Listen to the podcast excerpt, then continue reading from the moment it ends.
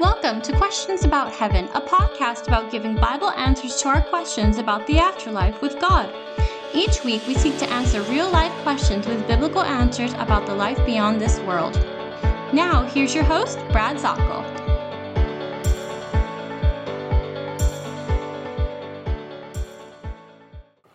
And a good day to you. This is Brad Zockoll. I'm now going to start reading in chapter 2 the book I'm reading from is our Heaven is Home series, the second book titled Heaven, the Adventure Begins. And let me start reading in chapter 2, which is the second question that we're dealing with in here. The makeup of our book is uh, writing chapters based upon questions we have been asked uh, during the uh, different types of classes that I've had.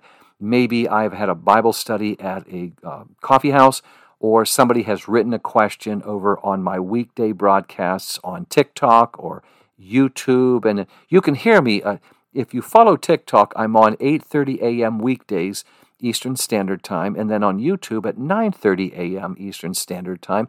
And I took some of the most frequent asked questions and have made two books so far off of these questions. And I'm going to continue on in our reading uh, for the sake of us being able to just study these biblical truths in answer to these questions. Question number two, chapter two. What are some key words to describe heaven? It's a funny thing, but even when dad abandoned our family, mom made the home so secure that I don't ever recall ever feeling in jeopardy. Each day when we stepped off the Hershey Elementary School bus, we trotted up the long sidewalk to a home where dinner was warming on the stove and the Radio was humming a happy background tune. Mom would greet us with a smile and a joke, moving about the kitchen as she chatted with us. My siblings can agree with me about two characteristics of Mom. She was always moving, and her base of operations was the kitchen. If I would restrict my description of our childhood one parent home to a few words, I would say hmm, loving, secure, and fun. In reading the scripture about heaven, mom's newest residence, I soon am able to grasp some words that would stand out to the believer. They seem to fairly leap from the pages as I read the many passages describing heaven. Let's take a look at a few of the many that stood out to me. The first one is the word comfort. This theme stays with me throughout the Bible. Heaven is a place of comfort. Remember the Christmas carol, God Rest Ye Merry Gentlemen? Within the chorus is the phrase tidings of comfort and joy. Isn't it great that those two words, comfort and joy, are both exact biblical words used in describing the realm of heaven? Think of it. In Luke chapter 16, Lazarus passes from this life, and according to the very words of Jesus, the beggar is taken immediately to heaven. In the ensuing conversation, Abraham describes Lazarus' new heavenly existence as being one of comfort. This is fulfillment of the very promise of Jesus found in his Sermon on the Mount. Matthew chapter 5 and verse 4 Blessed are those who mourn, for they will be comforted. God assures us that I, I myself am he who comforts you. And that's found in Isaiah 51, verse 12. We also see that God guides us through this earthly life with the promise of comfort. Notice how many times this special word is used in the following verses. 2 Corinthians chapter 1 verse 4.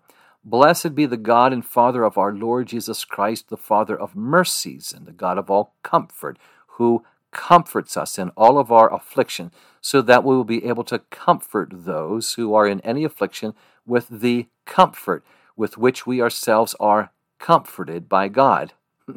Do you get the idea that God wants us to know that we can be comforted by Him? Sure, you do. In addition, the very name of the Holy Spirit, as given to the disciples in a heavenly introduction by no less than Jesus Himself, is the name Comforter, which literally means one who is alongside you. Here on earth, we receive comfort to get us through trials and testings, and in heaven, the comfort explained to us is one assuring us of the nearness of God, who indeed has promised us that he will be dwelling with, with us on the new earth. You'll find that in Revelation 21 and verse 3. The second word describing heaven is the word joy. This is a word of great importance in the Bible. It's found 208 times in the New American Standard Bible. The angels sang for joy as God created the universe. Job 38 7 tells us that. And the lyrics of the Thanksgiving praise song tells us that even the trees of the forest will sing for joy in the presence of Yahweh. 1 Chronicles 16 and verse 33. Isaiah's prophecy of Christ's coming in chapter 9, verses 2 through 7 of his book includes the promise that the nations will rejoice and that the people's joy will increase. What brings about that joy in your earthly life? Is it a grand Thanksgiving or a Christmas gathering of family, the birth of a child, the championship victory of your favorite sports team, the completion of a degree? In describing the excitement of heaven to my college students, some who, who are not Christian, I issue them a mental challenge. Sit and think now, I say, and imagine five of your favorite birthday memories.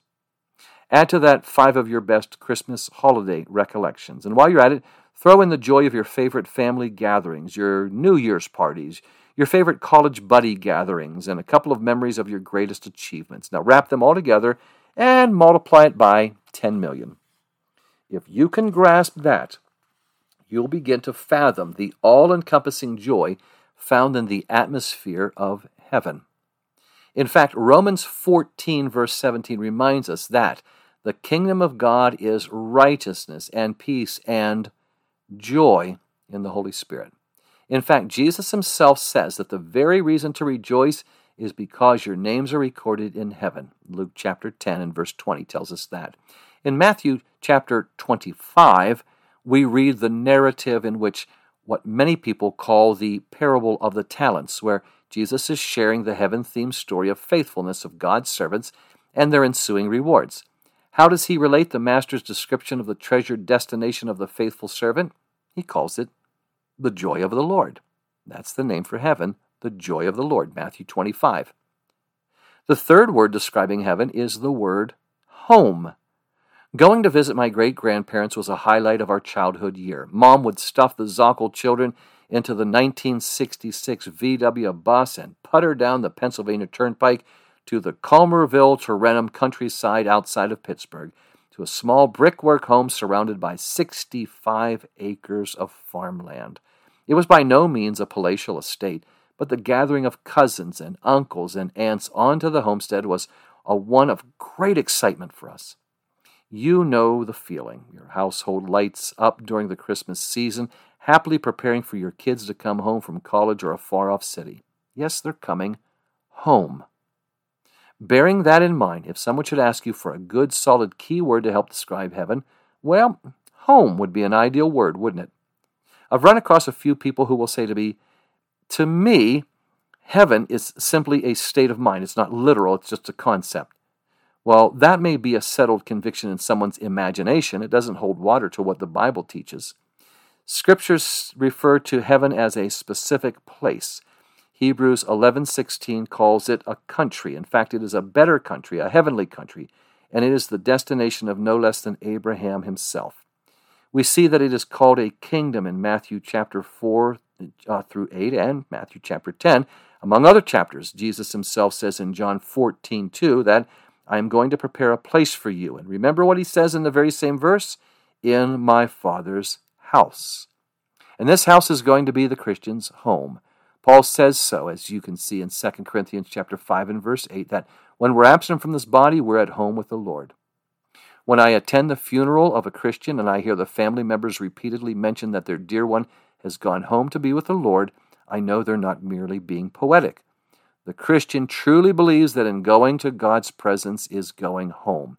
That's one of the three great words I would use to describe heaven comfort, joy, and home.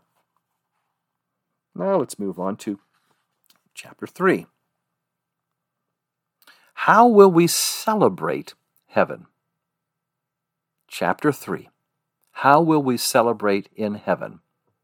I can recall the adventure of heading home during our college break at Christmas. Four of us eager students jammed into my roommate's car, tossing our gas money into the middle cup holder and roaring across the campus toward the interstate. Tommy was driving his patchwork vehicle while his brother Nick sat in the front passenger seat with a small suitcase crammed against his knees. I had my stuffed my duffel bag in the back seat next to my brother Brian's backpack, and off we thundered toward the northern parts of the country. Tommy would drop us off at the home in Delaware and head on to his family's house in New Jersey.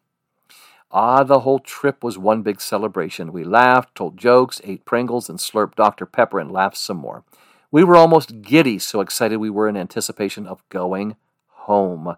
We told stories of our family in our younger years as well as what we expected to enjoy once we got home. We looked forward to a huge homecoming. And that's a bit part of the adventure in the Christian's worship here on earth. We're praising God in anticipation of the heavenly home He's provided for us home with the Father. It's similar to the way my family celebrates God the Father and His kingdom even today, especially during one big, happy, loud part of the year. Let me explain, please. On occasion, I run into someone who feels that the holiday tree, Yuletide ornaments, and other trappings of the season have a pagan history and would show an antagonism toward the occasion.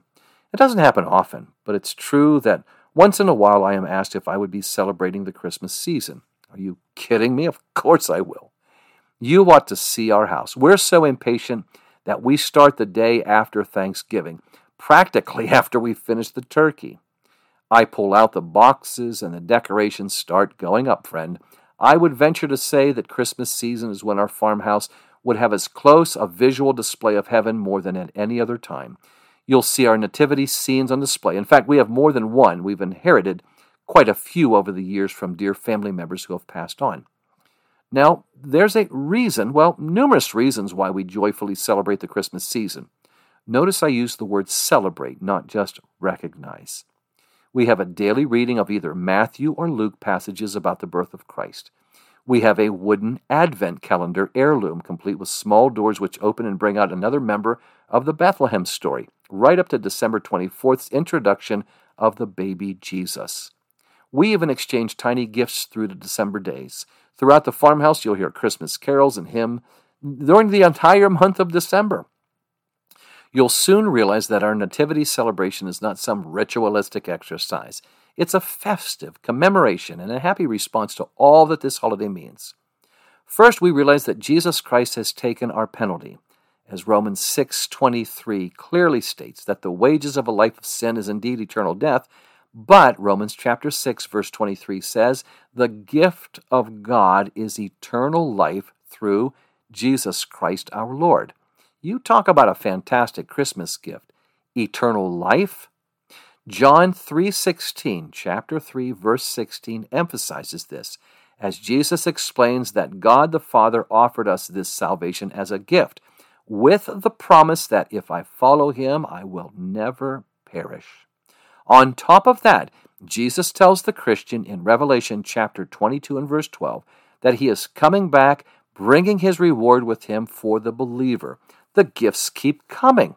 We're told in John chapter 14 that Jesus himself is finishing the residences within the Father's house, specifically designed for the believers, and that when he finishes his heavenly work, Jesus will come back and get us out of this world into eternal life. This eternal life could be best true, described as truly living life to its fullness, as we will be laughing, Luke chapter 6 and verse 21. We will be feasting, Matthew chapter 8 and verse 11. We will be singing and rejoicing. Well, Revelation chapters 14 and 15 tell us that. Yes, of course I celebrate Christmas, friends, but not just the historical side of it. The best way I might describe it would be in praising a balance of what Jesus did for us and what Jesus is doing for us and what Jesus will do for us. One of the great ways to celebrate heaven is to make the Christmas season a festive testimony to the love of Jesus and the joy of a heavenly home, and continue that spirit of rejoicing in our households throughout the year. That concludes our reading today in our continued podcast, reading from the book Heaven, the Adventure Begins. If you'd like to have a copy of this book, if you go on to Amazon, it is available for you. Heaven, the Adventure Begins. And if you have an unsaved friend or maybe someone who needs encouragement, by all means, the purchase of this book helps our ministry immensely, and it is available on Amazon. Thank you so much, friends. This is Brad Zockoll. I'll be reading the continuing chapters in our podcast uh, book reading series here on Questions About Heaven. God bless you. Thank you so much for listening, and Lord willing, we'll talk soon. Thanks for joining us this week on Questions About Heaven with Brad Zockoll of the Xulon International Bible Institute. Be sure to visit our website, xulon.org, to learn more about our Bible ministry. That's X U L O N dot org. While you're at it, if you found value in this show, we'd appreciate a rating on iTunes. Or if you simply tell a friend about the show, that would help us out too. And keep an eye out for our upcoming ebook, Questions About Heaven. Thanks, God bless you, and have a great day.